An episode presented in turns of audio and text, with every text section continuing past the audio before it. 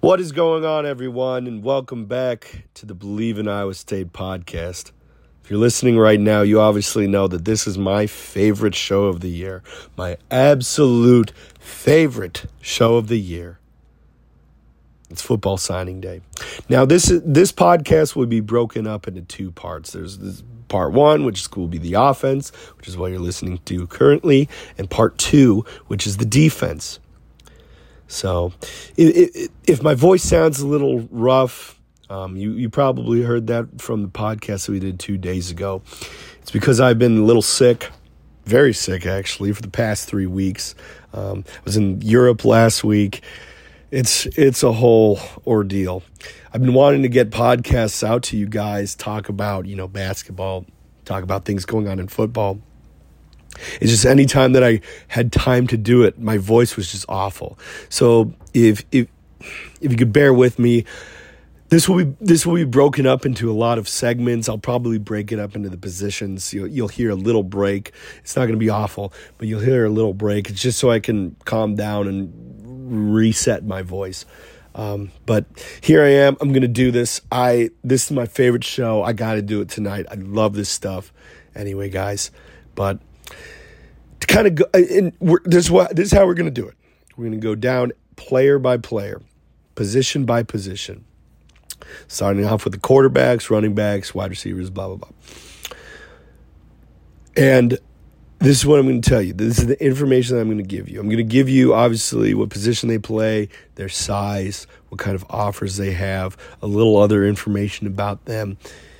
And then I'm going to do two things that I want to make sure or talk about two things that I want to make sure that you guys know what I'm talking about, that we're on the same page. Because this a lot of times people can kind of get mixed up by what I mean by this. And um, it comes back a lot. It comes back from Iowa State fans who who kind of go like, well, they kind of ask me questions about it, and obviously Iowa fans come back and they criticize me for it, and I kind of joke because I'm like, how do you not know what this means? But I'm going to explain to you right now what I mean by the, these two things. So, what are these two things? Obviously, the first thing is player comp. This is a player comparison of kind of what this player looks like, what they feel like, and other stuff like that. So if I, for example, if I say a player, I don't know, looks like Barry Barry Sanders. It's not that I think that he's going to have Barry Sanders' career and be the best, one of the best running backs in college football, and win the Heisman and be one of the best running backs in the history of the NFL, be a Hall of Famer, probably could have broke many records, but he decided to retire early. The most shiftiest back of all time. No. If I say that a guy is like Barry Sanders, I give the player comp of Barry Sanders, is because I think he's probably short of stature, very incredibly shifty, fast. Does not really, it's not about necessarily their talent level or the potential that they have. It's not necessarily that. Now, it could be if I explain it in a way and I say that yes, this person does have this type of potential, then yes, then yes, that that, that could mean. And there's a guy who I'm going to talk about who who I'm going to is I give a give a player comp of a Hall of Fame player. I'm looking at them right now, um, and it's not the quarterback. And do I think that this person will be a Hall of Fame player? I mean, maybe. Who knows? I hope he will be. But today, right now, do I think that he'll be a Hall of Fame football player? I can't answer that. I can't. I can't answer that for anybody. I mean, NFL Hall of Fame.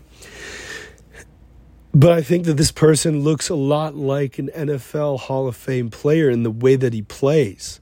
Does he have that talent level? I'm not sure. I don't think anybody could be for sure for uh, as of right now. But the player comp just kind of says when you look at this player, you'll see a lot of resemblance to the guy that I'm comparing him to. You'll see a lot of resemblance. So if it's Barry Sanders that is the player comp, you'll be like, "Oh, that guy looks a lot like Barry Sanders." You see this a lot when you see, when people say, "Doesn't that guy look like Breece Hall?" Doesn't that guy play like David Montgomery? Oh, that dude's a Mike Rose clone. That's what I mean. That's what I mean by the player player comp. They look a lot like them. Maybe they're not. Who knows how how good they are? Maybe they're not as good. Maybe they're better. But that's what a player comp is. Is, is what it reminds you of. I mean, you could either give a player comp of Brock Osweiler, who's a tall statue, or Kyler Murray, who's tiny and crazy at running around. That's what a player comp is. The second thing, and this is a little bit more easier to explain, is the significant the significant playing time. When they will get a significant playing time. So like if, you, if you're going to say Breece Hall, um, give like a preview of him, I might have said, oh, he might get significant playing time his sophomore year. Now that would have been wrong, but what I mean, would mean by that would be, okay, he probably will ride the bench um, his freshman year, and then by his sophomore year, he'll get a lot of snaps. He'll get a lot of significant playing time. That doesn't mean that I'm saying I think this guy's going to start his sophomore year. But it's it's more that oh he'll get a lot of snaps, he'll get a lot of run, he'll get a lot of play. Maybe he'll be mixed in with the twos. Maybe he will start. But this is kind of a projection of what to expect from this player. Are they ready to go? And it's a mixture of are they ready to go and how much talent they have. And some guys who are very talented, they might need a couple years. I can think of a couple right now. Some guys might be ready to go their freshman year but they're they're a little bit more limited. It's really depending on okay, when are we going to see this guy? That's kind of what I mean by this. When are we going to see this guy? What what can we expect to see from him? Can we see this guy? Or should we expect to see this guy day one? Or should we be a little bit more like, okay, it might take him a little bit more time to get acclimated to college and expect him year three? That's what I mean just kind of touching touching base here so that we can understand, you know, that we're not going crazy like, oh my gosh, he compared him to Tom Brady. He's going to be amazing. Oh my gosh, he compared him to Dick Butkus. He's going to be going to be the next best linebacker in Iowa State. Mm, player comp, no, it's it's what I think he looks like. So, without further ado, let's get this started off. And man, we're starting off with a bang because it's starting out with J.J. Kohl. If you haven't heard of him, do you live under a rock? But no, J.J. Kohl is a four star player, quarterback, six foot seven, 230 pounds. We haven't had very many of these quarterbacks lately. Our tallest quarterback in probably in the Matt Campbell era was it was probably Kyle Kempt. He was about six foot four and a statue. He's probably about 210 pounds as well. Very, very thin guy, not mobile at all. But that's totally different with JJ. JJ is six foot seven, 230 pounds. He also has he has offers from Michigan, Ohio State, Penn State, Florida State, Iowa, and many others, among many others. He went to the Elite 11 this summer. The Elite 11 is the competition for all of the best high school quarterbacks, the seniors. All of the all the best high school quarterbacks and they compete to be listed in the Elite 11. There's like 33 or so guys who go and only 11 of them get to be put in the Elite 11. Obviously one of them wins the whole thing. But it's really just it's a really big honor if you can get into the Elite 11. Guess what? JJ Kohl did that. JJ Kohl really impressed a lot of people. There's plenty of people, plenty of reporters who know their stuff, who put JJ Kohl as the best player to come to that event, which is saying a lot. Because you have guys like Dante Moore, who's a five star guy who committed to Oregon and now and signed with UCLA. You had a guy like Malachi Nelson there, who was a who's going to USC, five star guy. Five the Jackson Arnold I believe that he won the whole thing. Five star guy going to Oklahoma. And yet, a lot of reporters talk about how J.J. Kohl was the best quarterback there. Iowa State is getting an incredible player in J.J. Kohl. Incredible. Absolutely incredible. Maybe one of the best quarterback prospects we've ever we've ever got. I think him, Hunter Dekkers, and Brock Purdy, back to back to back, incredible prospects. Incredible. JJ Kohl has been invited and has accepted his invite to the Under Armour All American game, which will be played in a couple of weeks. I'm excited to watch that. Obviously, we have no idea how he did. I'm excited to watch that when he goes there. Hopefully, he slings it around. Hopefully, he gets a lot of playing time. A lot of these events, they like to play favorites. They like to play the guys who they think, oh, this guy's going to Texas. Let's play him a lot because he's going to Texas or whatnot. Maybe they think he's the best one. But no, I really hope to see JJ Kohl get a lot of playing time. I hope he gets the start. Now, here it is. My player comp for JJ Kohl would be Joe Flacco. Really tall, really big guy, powerful arm. Not the fastest guy, but not super slow, not slow. Can throw on the run very well. And again, incredible arm strength. Can throw it a country mile. And very, very good accuracy. Very good accuracy. Can make the deep ball throw, but very, but really, really special with those mid mid throws. Those 20 to 30 yard throws through the air. That's where he really is special. He can hit about any throw from that distance. He can hit him outside the numbers. He can do everything. It's incredible. Go back and watch those throws from the Elite 11 camp. Some of those throws you're watching, you're like, oh, that's an NFL throw right there. Back shoulder, back to the end zone, 40 yards downfield. We're really getting a really good player here, a really special player in J.J. Kohl. And the reason why I say that is not only with his ability, because I would say that his ability his ability to throw the ball and to move move around the pocket, move even outside of the pocket and throw on the run. I've never seen it like this. I've never really seen it this accurate. Brock Purdy is a very, very close second. But to have all the mechanics and the very quick release that J.J. Kohl has, I really haven't seen it as an Iowa State fan. Brock Purdy was really damn good, but JJ Kohl, I think is is just another tier up. And here's the other thing about JJ Kohl: He's a really good leader.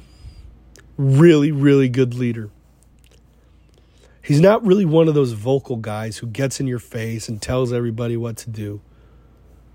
You could see but he, he's one of those guys who's a positive reinforcer when he gets into the huddle. He doesn't put blame on anybody but himself. He's not barking at guys, telling them what to do. It, he internalizes it. And he he figures out a way for him to get better, for him to lead the team better. And this is something that I saw when I go to the games and I watch on the sidelines. Because when I'm going to the game and I'm watching on the sideline, I'm not only looking for, okay, can he make a really good throw? Can he make good passes? Can he do this? Can he make great plays? Whatever. I'm also looking, okay, when they get to the sideline, what happens? Are they stand by themselves? Are they, you know, trying to, knowing that they're the best player out there? Or are they with the guys? Are they working on with the team to get better? And you can tell that JJ was doing that. You can tell that he was leading his guys. And no matter what point in the game they were in, he was with them and he was telling them how we're going to go and score another time. It was something great to see. It's something I saw in every game, whether they're winning, losing, whether JJ threw a bunch of picks. Because you got to remember, JJ threw three three interceptions his first game this season. Three interceptions his first game this season. And you want to know how he responded with that? Well, first of all, they won the game, which is crazy, but they won the game. And then he didn't throw another pick until his last game of his high school career, which was in the playoffs. I think he might have thrown one, maybe two, but it was a tough game for the Ankeny team. It was a really tough game. It was really It was cold, it was rainy, it was windy. It was not, it, nothing really went their way. It's unfortunate, but nothing really went their way. But that's an incredible stat that he threw three picks in his first game and didn't throw another pick until the postseason. That's what you want to see from a leader. That's what you want to see from somebody who corrected it. And it's not like they didn't play any good competition or didn't he didn't stretch it. They played Southeast Polk and they beat him. They beat him pretty soundly. Now they didn't have Abu Sama in that game, and we'll get to him in a little bit. But that that's a big win for them. They have a bunch of really good players, a bunch, a bunch of really good players. JJ Kohl is the guy that we need. He's the guy that we need, especially because, let's be honest, we had a little bit of a rough season this year. He's a guy that can steady the ship. He's a guy that can lead lead the other men and can lead them in a way that's not going to separate the team. He's going to keep everybody together. He's a positive reinforcer. And he's going to put the ball where it needs to be. He's a really good thrower of the football. His throw motion is a little bit weird, it's a little bit strange, but it goes to the right place. And it's quick. Is a beautiful thing to see. Will he struggle in the pocket a little bit? You're getting out of the pocket. I don't know. That's something that that's something that Tom Brady never had a problem with, even though he's not blistering fast. When do I think that J.J. Kohl will play? I think he'll play his redshirt freshman year.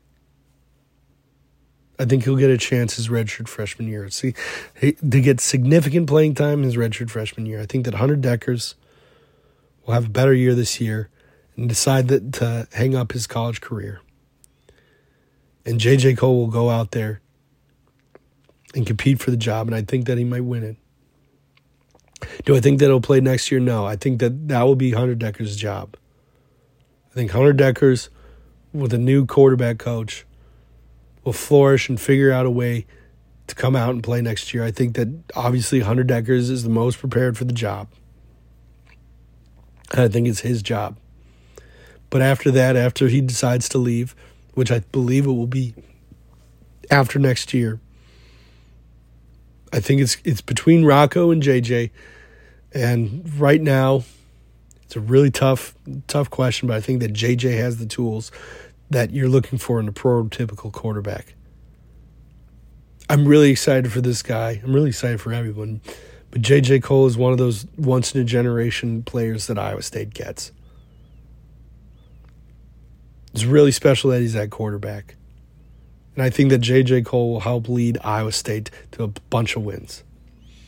Anyway, guys, I gotta get a drink of water. but this was this was fun. This is about JJ Kohl, the quarterbacks. And All right, I'll see so you guys. let's go down the list and let's talk about the running backs.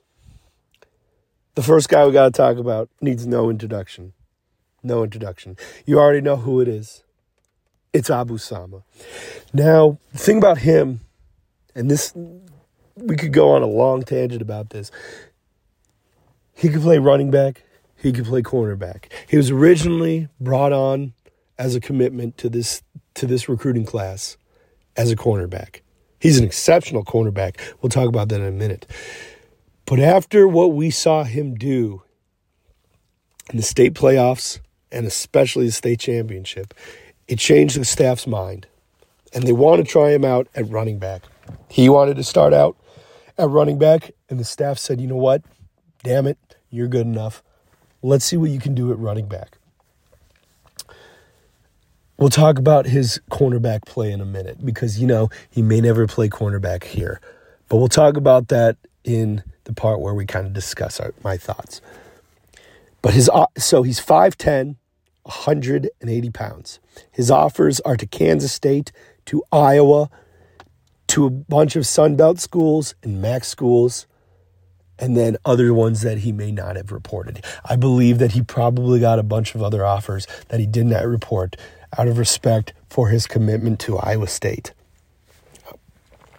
My player comp for him And this is a good one, especially knowing that he's a running back and a cornerback. My player comp for him is Myles Purchase. Deceptive speed, incredible speed, but deceptive speed.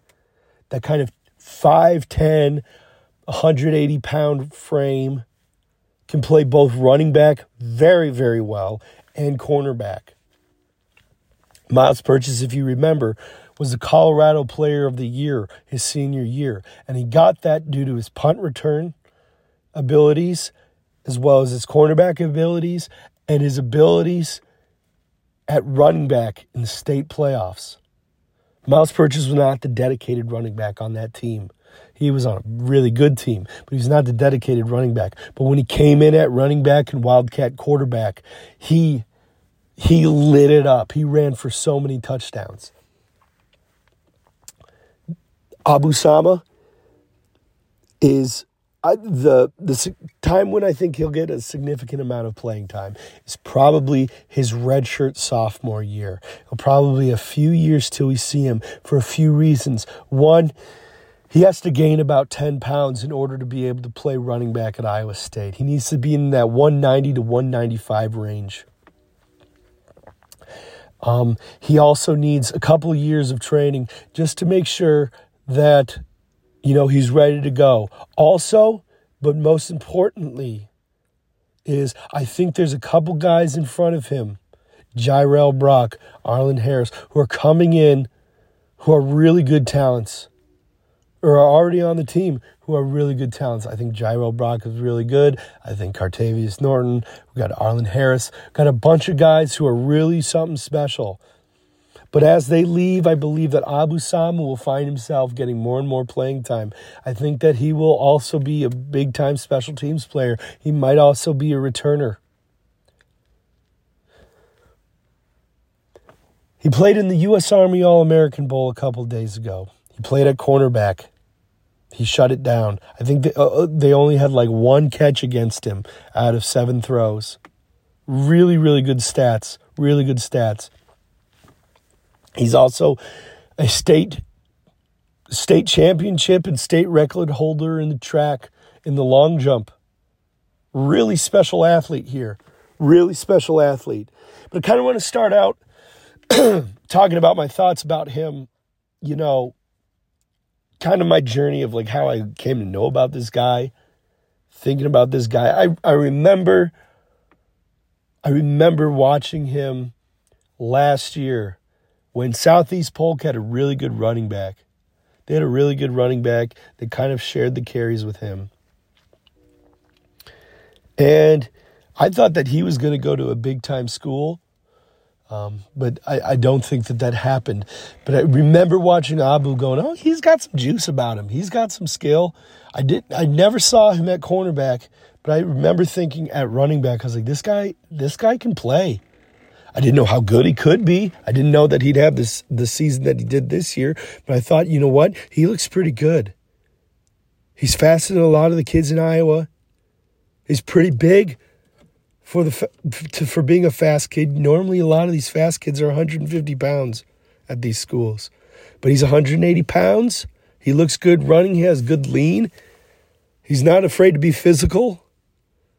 This kid could play. I remember thinking that, but I didn't think anything of it.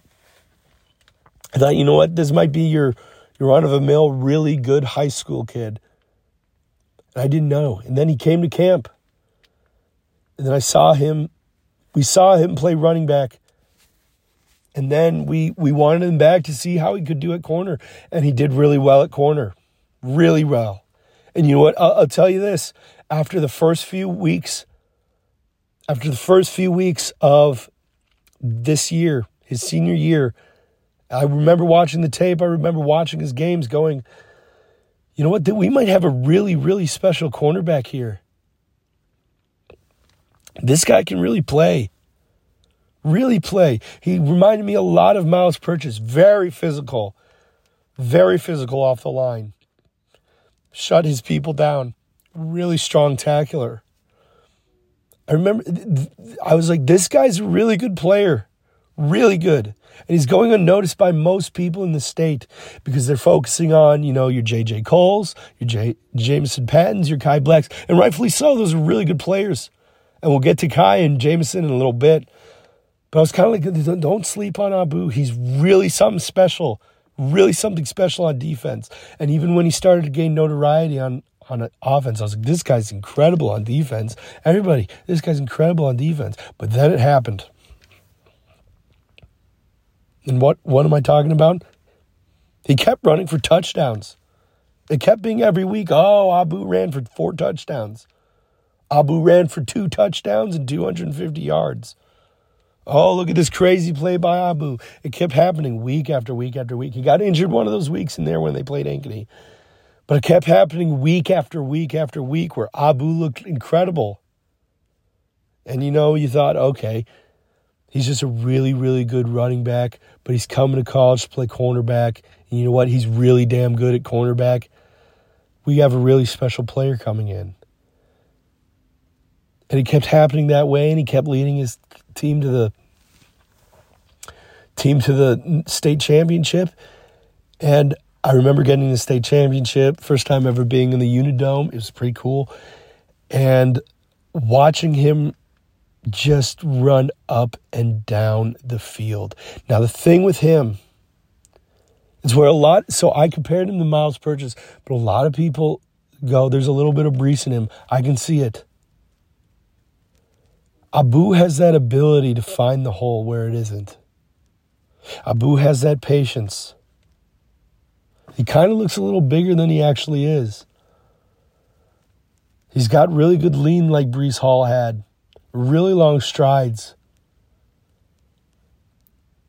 It's one of those things where you kind of see like a little glimpse of an old, older player like Breece is. Am I saying that he's going to be as good as Breece? Am I saying that he's the same running back? No, he's a little bit smaller than Breece is. But the thing that the thing that I saw was, oh, he's just he's just way better than all these guys. It's that same feeling that you got with Breece. It's, oh, he's just playing on a different playing field. He's just running by people. And you saw this with Breece in the NFL this year in every game that he played at Iowa State it would be like the def- defenders were just standing still, letting him run by. And no, that wasn't happening. They're trying to win a state title. But it was almost as if the guys were just watching Abu just run by him. And it's not that just that he's incredibly fast, it's because he finds the hole and he just bursts through it.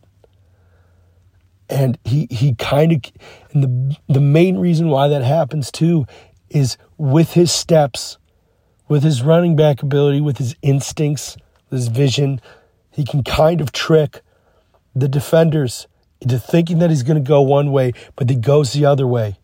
And he gets them flat footed and he gets them to stop on stop their motion. And then he runs right by them. Abu Sama is a really special running back. I think we might see him his redshirt sophomore year, but you know, we might see him sooner, especially if he plays on special teams. I really like Abu Sama. I'm really excited to see his future, especially because when he came in, and I, I'll be honest, there wasn't much pomp and circumstance. I knew what we were getting. I thought he was going to be incredible, but there wasn't much pomp and circumstance from the Iowa State faithful. We were more kind of excited about J.J. Kohl and the possibilities of him since he was going to the Elite 11 camp. And Abu now has gotten all the praise. Iowa called him about every other day, trying to get him to come there, play running back there. No, he's ours. He's a Cyclone. And man, I'm super excited about that. I think he's a really good player. And who knows? You know what? If it doesn't work out at running back, and I hope it does, but you know what? Even if it doesn't, he's an incredible cornerback. He will find a spot on this football team and he will help make this football team better. I really like Abu Sama. He's a great kid. I'm ready. I'm ready to see him. The next guy I want to talk about, man, he has all the accolades too. I'm kind of running out of breath, so let me get my water here. But he has all the accolades too. One moment.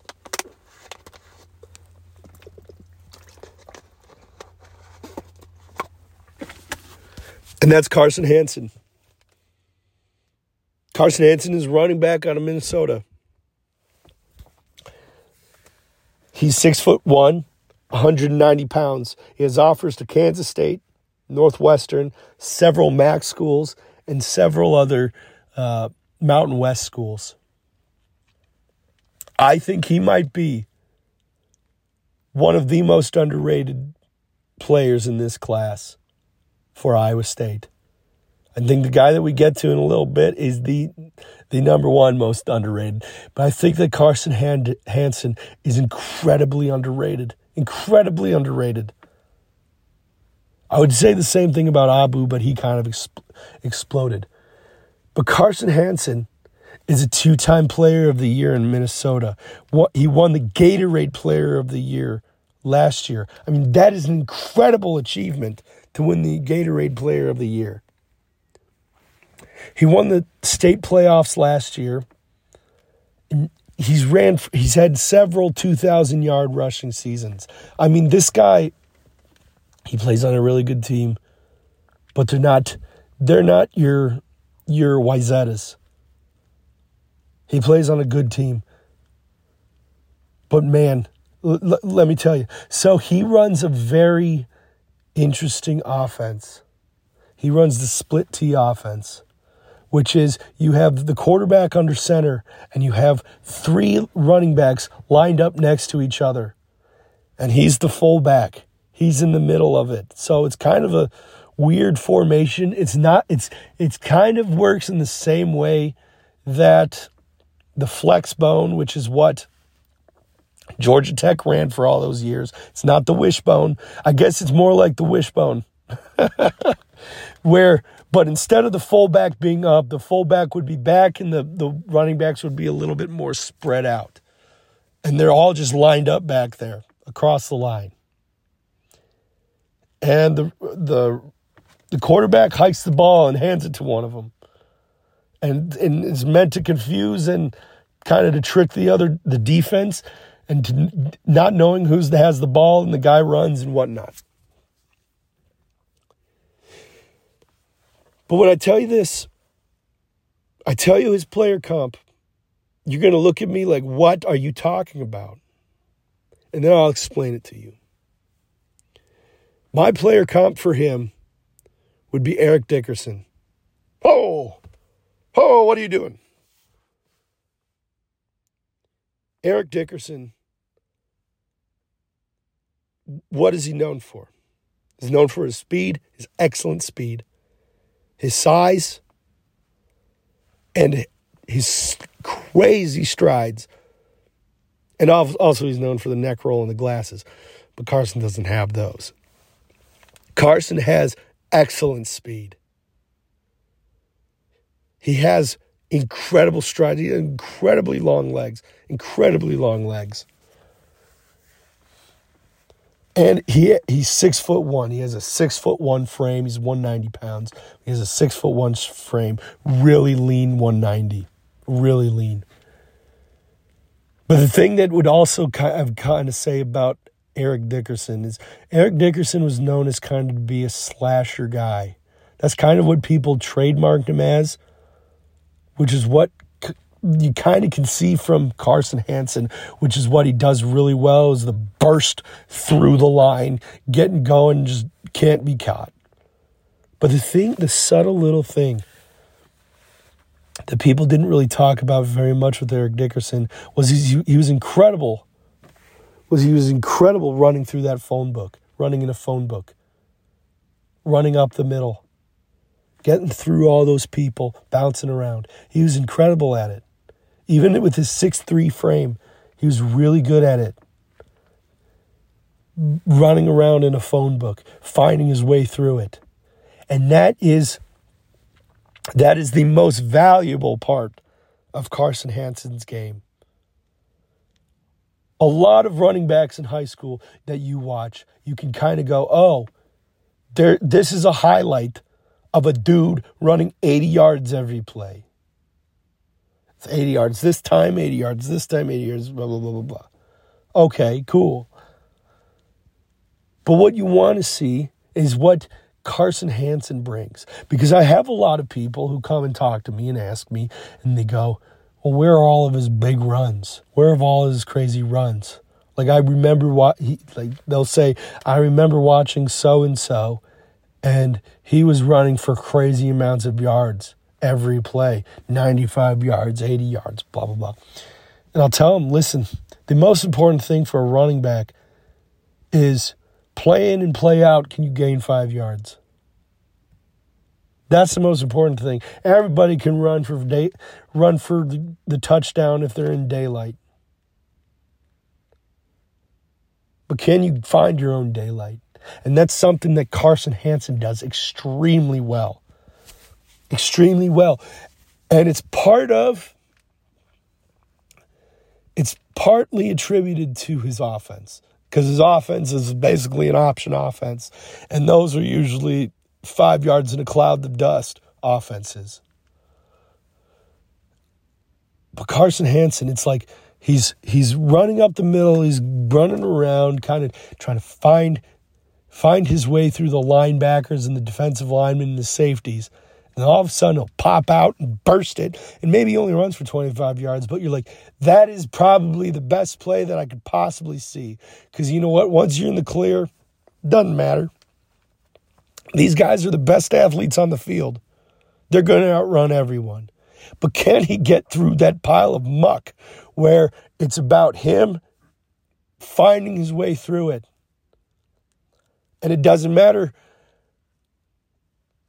doesn't matter unless it's terrible talent. If it's good, if it's any decent talent, eight guys should be able to tackle him if they're all around him. But Carson Hansen finds a way out. It's something really special, and it's something it, that is what makes Carson Hansen valuable. Is his ability to get through there, the ability to find a way out. I also think that he'll get significant playing time his redshirt sophomore year. I think that both of these running backs are expe- exceptional running backs. I think that Iowa State is really making their case to being running back U or one of the running back U's. Because he these two guys, these two gentlemen are really special talents. I think that Carson Hansen, you know, he could play other positions on the field and people have suggested, is he a safety? Because he's listed as an athlete on the recruiting services. So a lot of people ask, like, is he a safety? Is he a linebacker? Does he play running back? No. This guy's an incredible running back. Incredible. I'm excited to see both these guys. Really excited.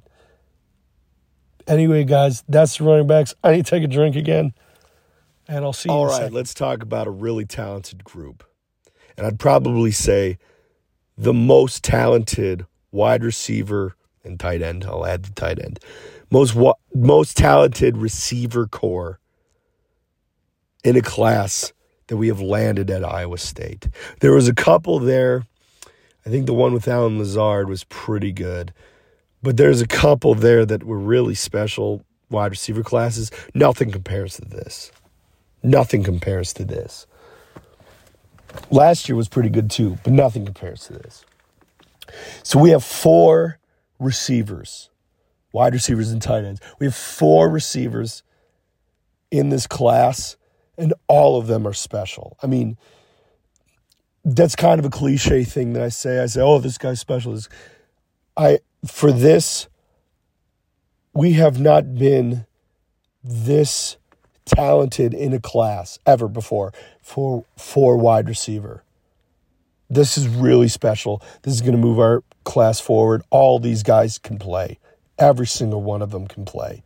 Every single one of them was highly touted. Every single one of them was wanted by big time schools. All these dudes can play. So let's get into it. The first guy that I'm going to talk about, I'm going to talk about the Iowa kid. How about that? I'm going to talk about Kai Black, wide receiver from Urbandale. Six foot five, 205 pounds. That's a big kid. That's a big kid, especially from Urbandale. Now, everybody's going to draw the comparisons to Allen Lazard. And you know what? He has that kind of talent. But that's kind of where those similarities end. His offers are from Iowa, Oklahoma State, Wisconsin, Minnesota, Vanderbilt, and a bunch of other smaller G5 schools. The player comp that I would give him is Tee Higgins. Tee Higgins is a big athletic receiver who plays for the Bengals right now. He's a big, big, bulky type of receiver. Not necessarily that bulky, but he's a bigger receiver. But he plays very athletic and he plays like he's about five foot eight. I would guess that significant playing time will come for Kai Black probably by his redshirt sophomore season. Uh, we got a pretty, pretty filled up wide receiver room there. And I think that the significant times, the times where you can expect about 30 catches a season, that will come about so- redshirt sophomore year. And he will play. Really good kid. So let's talk about him. So he was kind of unknown until the summer before his junior year.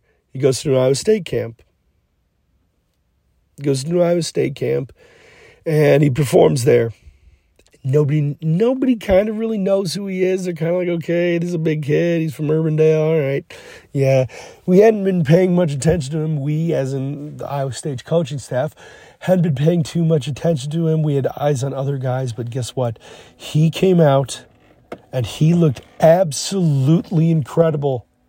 His from his size to the way that he moved to his speed everything, his strength, everything, the way that he high pointed the ball, the way that he caught the ball. He looked like a Division One player.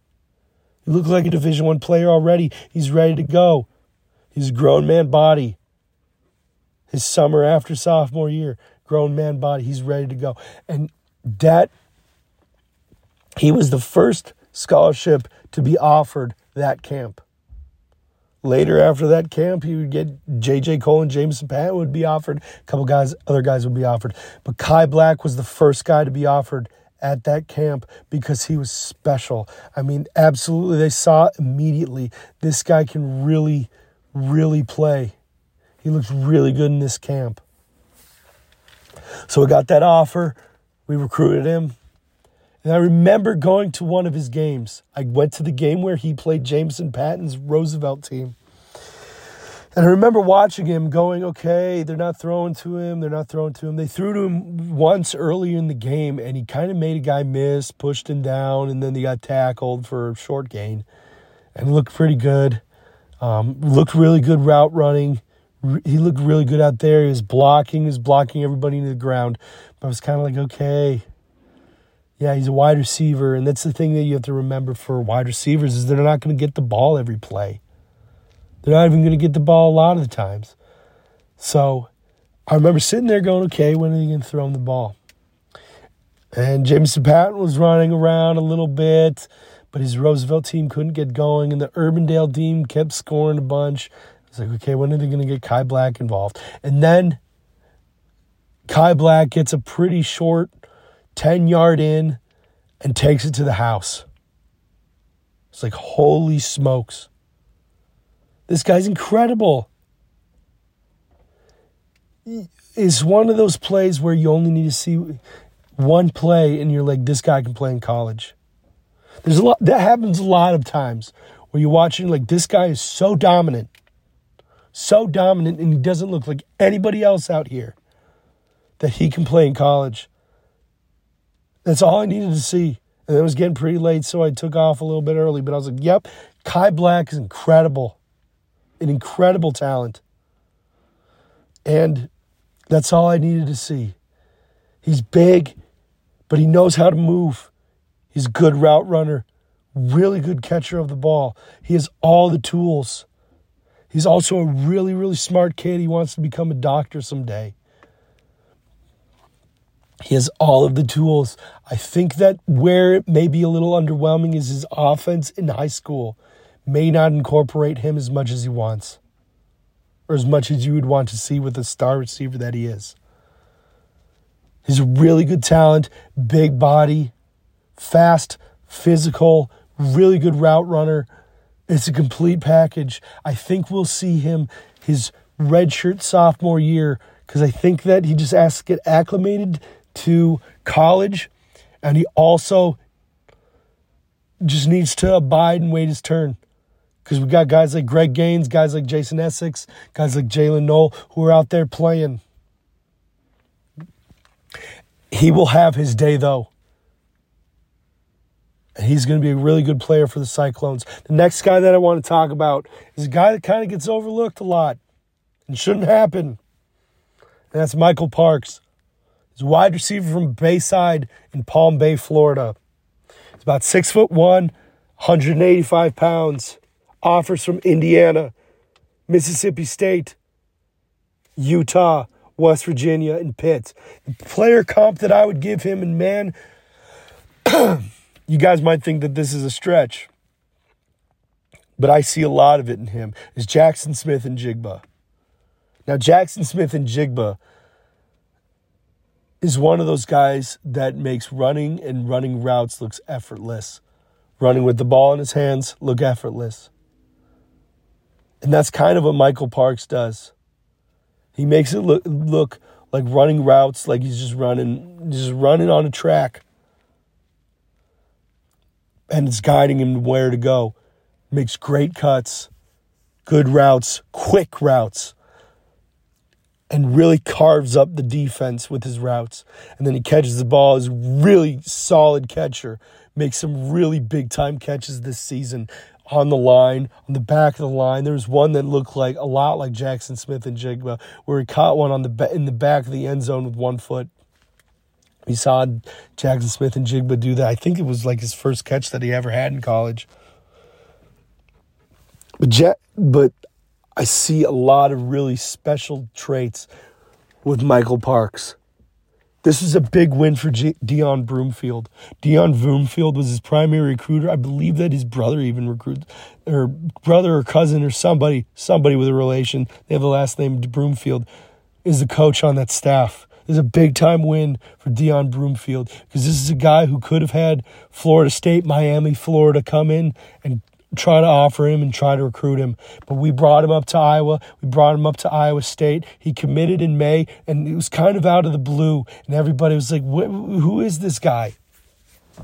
Who is this guy? We haven't heard much about him. He's not an in state kid. We haven't heard much about him.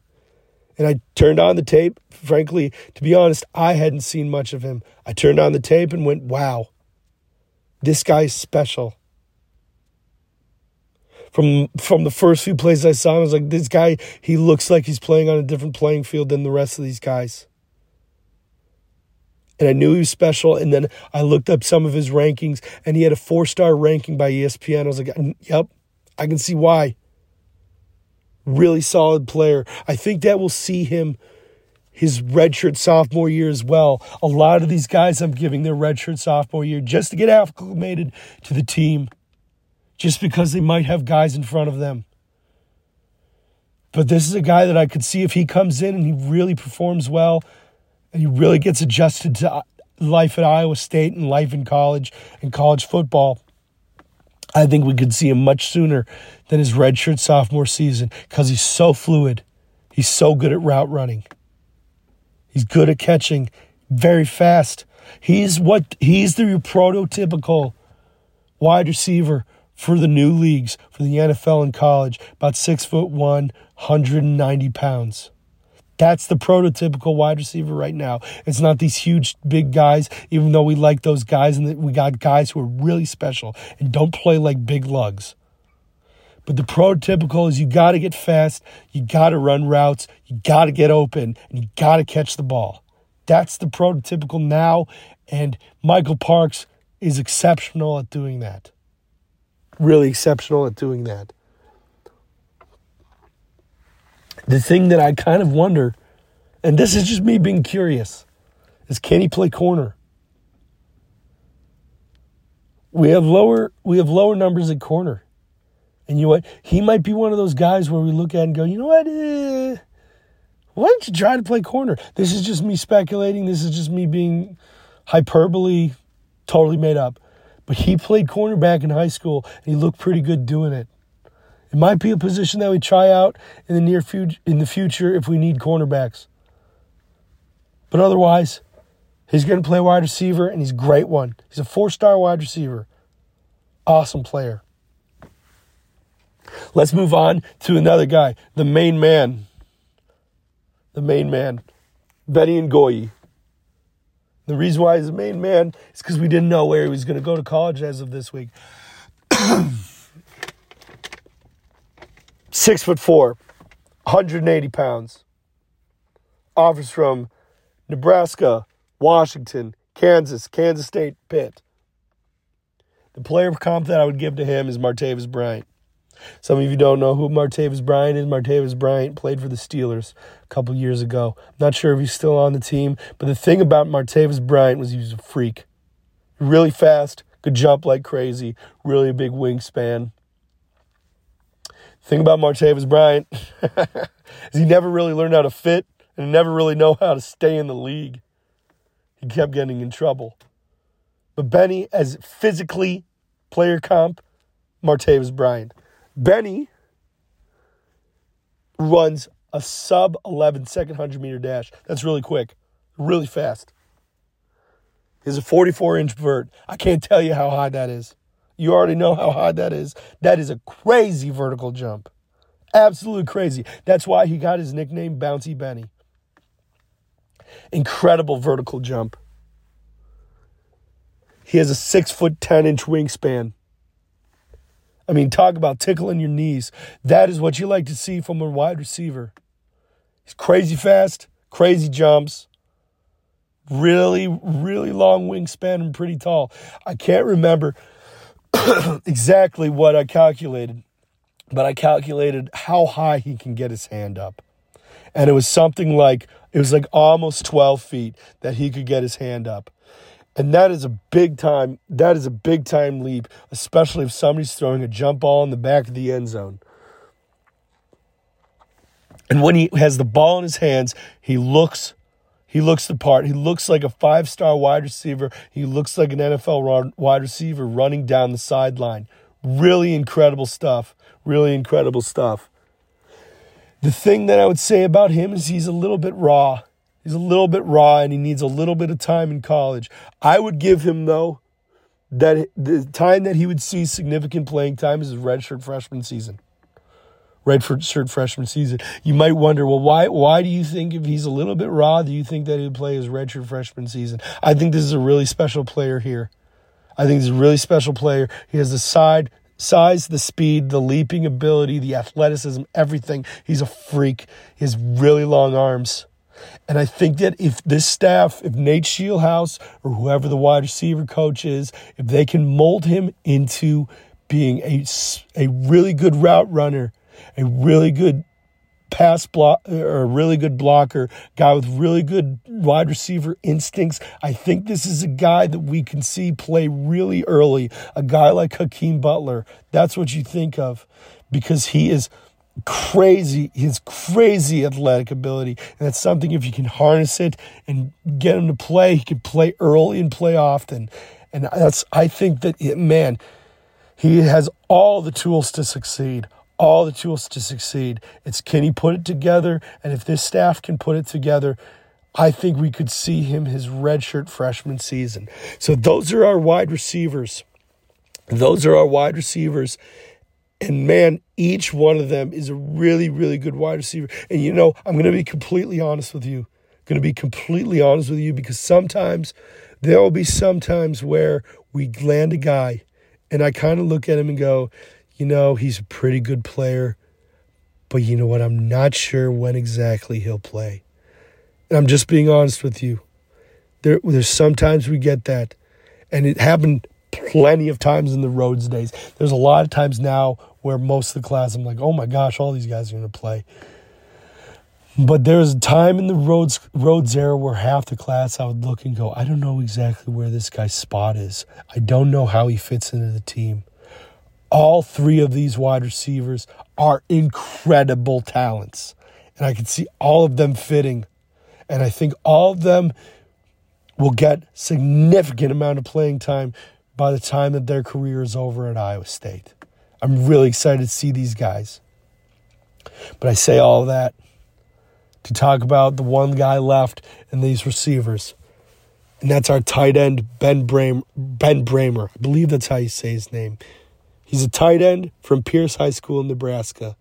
He's six foot six, 215 pounds, and that's kind of the way that tight ends are trending. I believe that Taylor Mouser has a type, and he's kind of going for, you know, your skinnier, more athletic types.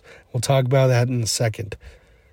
That's the way that the NFL is going. That's the way that college football is going. That's the way that Iowa State needs to go in order to keep up with the times. And I'm glad to see that that's the way that we're going with it. His offer is Nebraska. He was committed to Nebraska for a long time. This was a huge win by us. Huge win. My player comp for him is Tony Gonzalez. Y'all know Tony, Gonzalez, the Hall of Famer Tony Gonzalez. The significant playing time that I would give for him is his redshirt sophomore season, just because we have a pretty loaded tight end room with DeShawn Hanika, Easton Dean, Tyler Moore, Andrew Keller, and Gabe Burkle, plus other guys.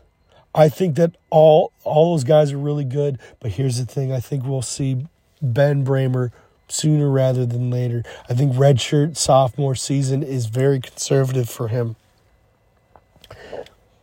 So what am I talking about? So I watched Matt Campbell's press conference today, and he talked about the guys that he thought, like he, he talked about this Ben Brahmer kid because somebody asked about the Nebraska guys, and he talked about how Benny was a lot like Hakeem Butler, and I was like, yes, I see it. But then he talked about Ben Brahmer, and he alluded to it. I don't know how many reporters actually picked it up. He talked about how great he thought Ben Brahmer was, how great of a school that he thought he went to, and all that. Just giving you his Matt Campbell speak of talking about the culture and his ability and the team, and his dad's the coach and whatnot. And yes, that's all very important. But for me, I'm kind of an X's and O guys. I want to know how good this player is. And the way that he talked about him, he's talked about him like he's and I think he said he's one of the best talents that they've ever brought to Iowa State. That's something, and, and I don't think that a lot of the reporters caught up on that. The best talent? Okay, come on, Matt Campbell. No, no. I remember when I first heard that we were going after this guy hard and trying to flip him. I watched his tape. I was like, you know, his quarterback isn't the best. He plays on a tiny team. But man, when he catches the ball, he's special. Man, when he catches the ball, he's special. And I asked around and and man, I was told that from a good source that if this guy went to an Ankeny, if this guy went to a Southeast Polk, if this guy went to a bigger high school, that Ohio State would be after him, Alabama would be after him, USC would be after him, all these big time schools would be after him. We'd have no chance. When I heard that, I was like, yeah, yeah, yeah, yeah, I get that. That this guy's incredible. This guy, I'll put this right now. I will put this right now. I've done this. I, th- I think I did this two years ago. Can't remember if I did it last year. I think that as far as a talent, as far as a talent, I think that Ben Brahmer is the best talent in this class. That's a lot of that's a lot of weight for a guy in a class with a lot of talent. We have a lot of talent in this class. I think that Ben Brahmer is the best talent in this class. You watch him, you're like, oh my gosh. Oh my gosh, this guy's incredible. And what do I mean by that? When he he's a really big physical guy, can run around. Look at think about Tony Gonzalez. When he gets in the open field, he's gone. He's in, he's he's one of those guys that if you think about your wide receivers getting wide open. But here's the thing. Cornerbacks can't cover him. Safety, even now, the safeties nowadays that are getting smaller, they can't cover him. They have to rely on their linebackers and their safeties both to take him down because he's he's big, he's fast, and he's physical. And he's impossible to take down. He's going to be he might man, he is going to be a, such a special player for us. I think that he might be I believe that he for me, this is my opinion that he is the best talent in this class. And that's not to take away from anybody else because we got a ton of guys who are really good. But for me, I my guy for the most talented guy in this class is Ben Brahmer. Man, he's good. I can't believe that we stole him from Nebraska. It's a huge get. Huge. Huge win for Taylor Mouser in this program. It's awesome to see. But if there's a guy to really go to tell everybody about that's not JJ Kohl. that's not the Iowa guys, Abu Sama, all those other guys. This is not Benny going. If there's a guy that you want to talk about, I would be Ben Brahmer and be like, this guy, man, he's incredible. And guess what? You'll sound pretty smart at your tailgates in two years. When you go, hey, remember when I talked about that guy? Ben Brahmer's legit. Ben Brahmer is a huge win for Iowa State, and we've got a really good one. We got a future pro here. Anyway, guys, I'm going to take another drink. I'll All right, so let's side. talk about these offensive linemen. And if you listen to this podcast before, you know that I'm not the best at evaluating offensive lineman talent. I'm not the best at like kind of telling you the difference in this stuff. So if this one is a little bit more brief, I apologize. I want to give all these guys the respect. I think every single one of these guys deserves their time because they decided to sign with Iowa State. And man, I couldn't be more happy for them to take that jump, to take that leap, to play for the school that I love.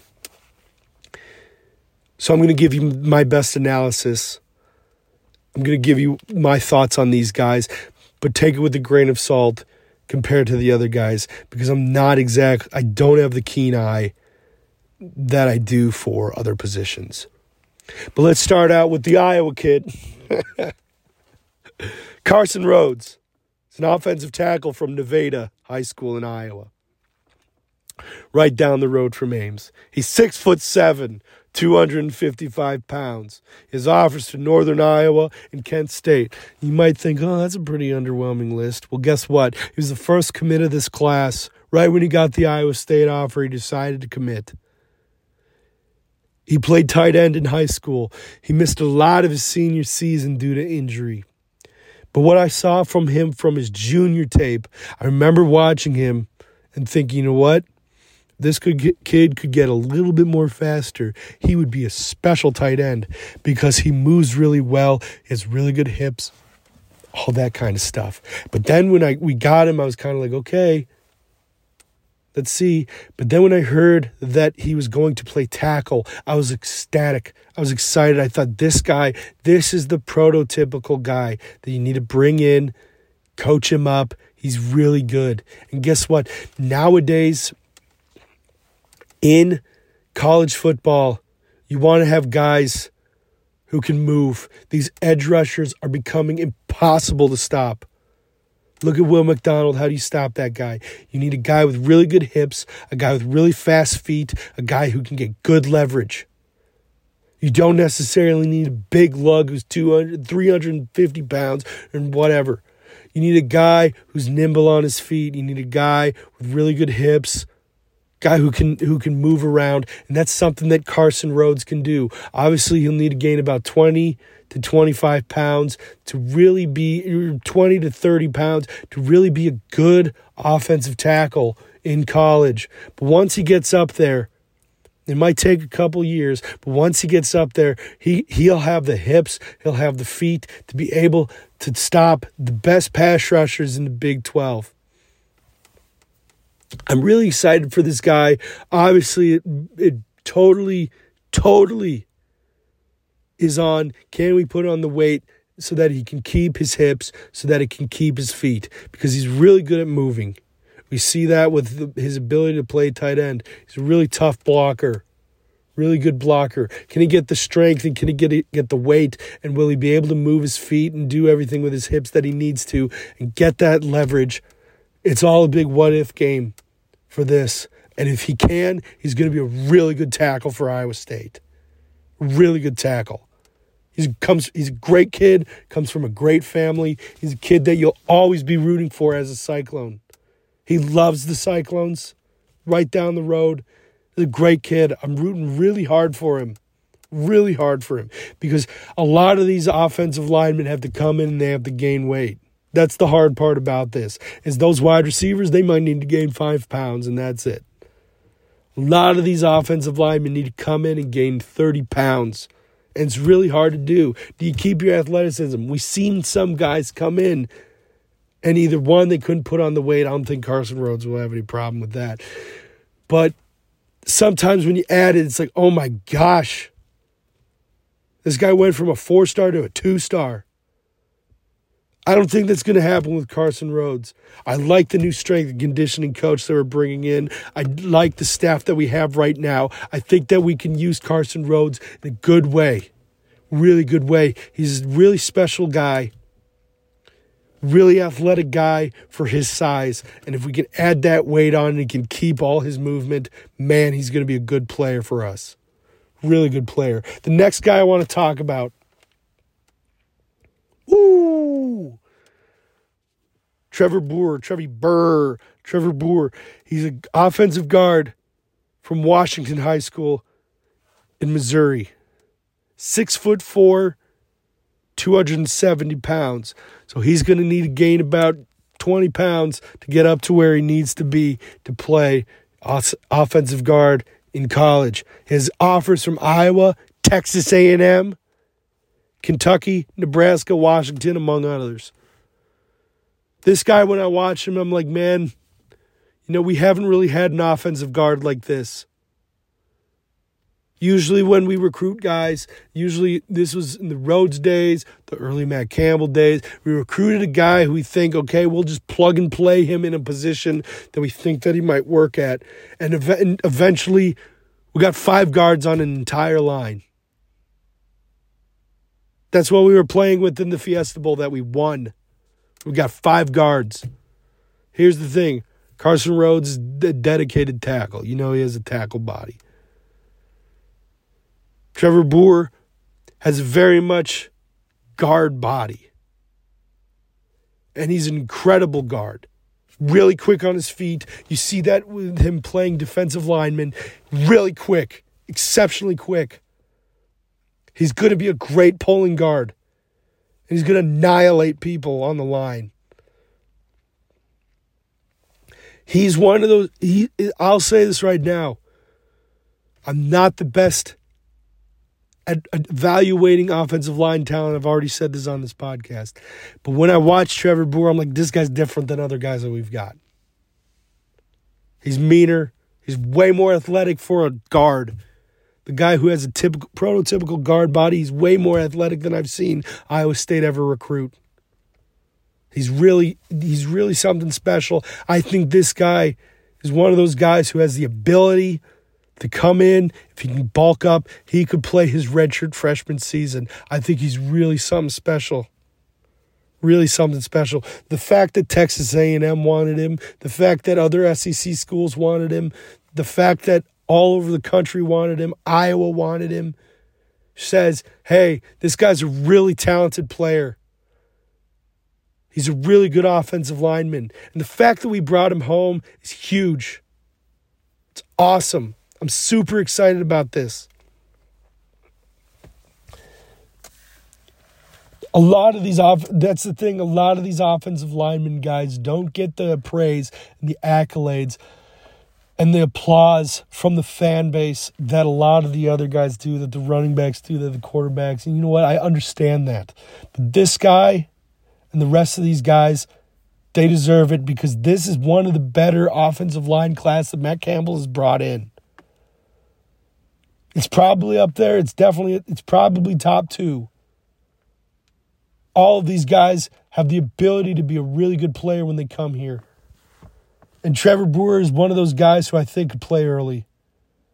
I think he made a good choice if he wants to play early. I'm excited to see who our new offensive line coach is because I think that if that person comes in and can really harness Trevor Bohr, this guy's going to be playing early and he's going to find his way to the NFL. The next guy I want to talk about is Brendan Black. Brendan Black will put your face in a blender. Brendan Black will put your face in the dirt and hope that you don't come back up. He's a nasty dude. He's a weightlifter.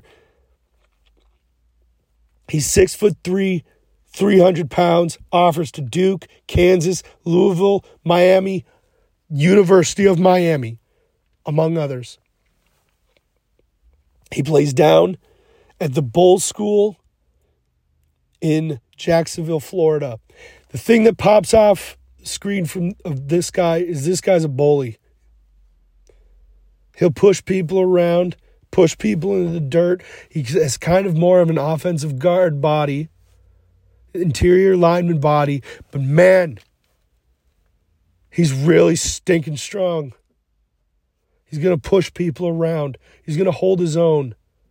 And if he can get that leverage, if he can get that leverage, he's going to be a really good player for us. If he can move his hips, if he can get down and get that leverage that he needs to get, he's going to be able to hold his own. A lot of the times that we've seen with Iowa State line, linemen over the past few years is guys getting beat because they're not as strong, they don't have as good of le- leverage as their opponent. This guy shouldn't have that problem, especially with the strength department. I think most high school linemen can work on their leverage. It's one of the difficult parts of the game because some of these guys, and I don't mean this in any way, every single player that's coming out has this issue. That they can kind of sometimes get a bad bad habit of not getting the leverage that they need because they're just so much stronger than everybody else. You see it with every player, every single player. It's one of the fundamental things that most of the offensive line coaches have to teach when they come into college is get your ass down. I think that if Brendan Black can learn how to use his leverage and his strength as advantage, he should not have a problem in the Big 12. He's a strong dude. He can hold his own. He's very physical, very athletic, can move around. I really like all three of these guys. Brendan Black, there's a reason why he got that Miami offer. He's a mean dude mean dude, and he's playing amongst some of the best players in Florida. And that's you're talking about five star off defensive linemen there, and he's blocking against them and winning. Really good player here. All three of these guys, and these are the three guys that we are signing to this class, all three of them are really good talents. I think this is probably one of the best, if not the best, signing classes that we've had. I think there's another one. I think maybe the 2019 one was had all these guys who were really good. But this class is really, really good. Maybe it was the 2020. I can't remember. There's one that a couple of these guys on the current line are starting on. But the one but this class is a really good class and it's only made up of three guys. Really good class. But there's one guy who I want to talk about while we're wrapping up the show. And it's not a guy who's on scholarship. His name's Aiden Gilmore. He's from Parish Episcopal in Dallas. He's six foot five, 290 pounds. He's a state champion. He's a preferred walk on for Iowa State. But the reason why I'm bringing him up is he has offers to Buffalo, Marshall, and SMU. Yes, the SMU that's also in Dallas. The SMU that's the Pony Express. The SMU is where Eric Dickerson went. That SMU. But he decided to come to Iowa State. And it's very curious. And he and he said that this is his dream school and he wants to come here and earn a scholarship. Listen. Listen, when I heard that, that was not just words to me. That was really special, something special. Because guess what?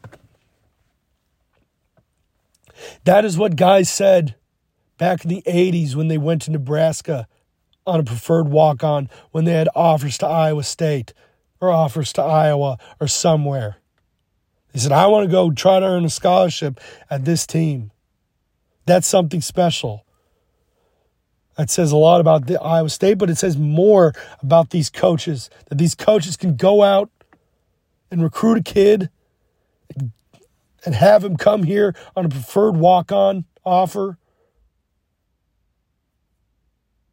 and want to earn a scholarship over playing in his hometown, a big college in his hometown, where he goes to, he goes to a um, Christian Christian school already. SMU is a Christian school, even though it's Methodist, but that's a huge th- that's a huge deal. That's a huge get for the staff because I think this kid will earn a scholarship. That's a huge deal for the staff that we can get guys like this because that guy's going to come in and he might play on scout team. Who knows? But he's going to give you real looks.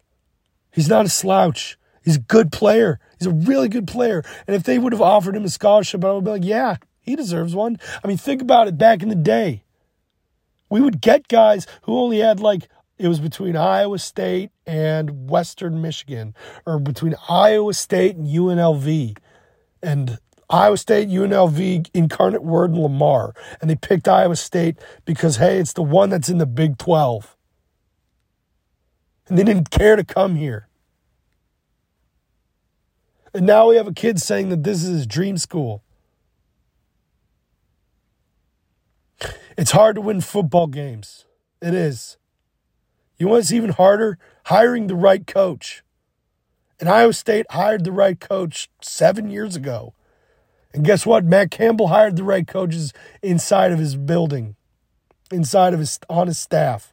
Nate Scheelhaase, Taylor Mouser, the guys on the defense, all those guys, really good, really good coaches.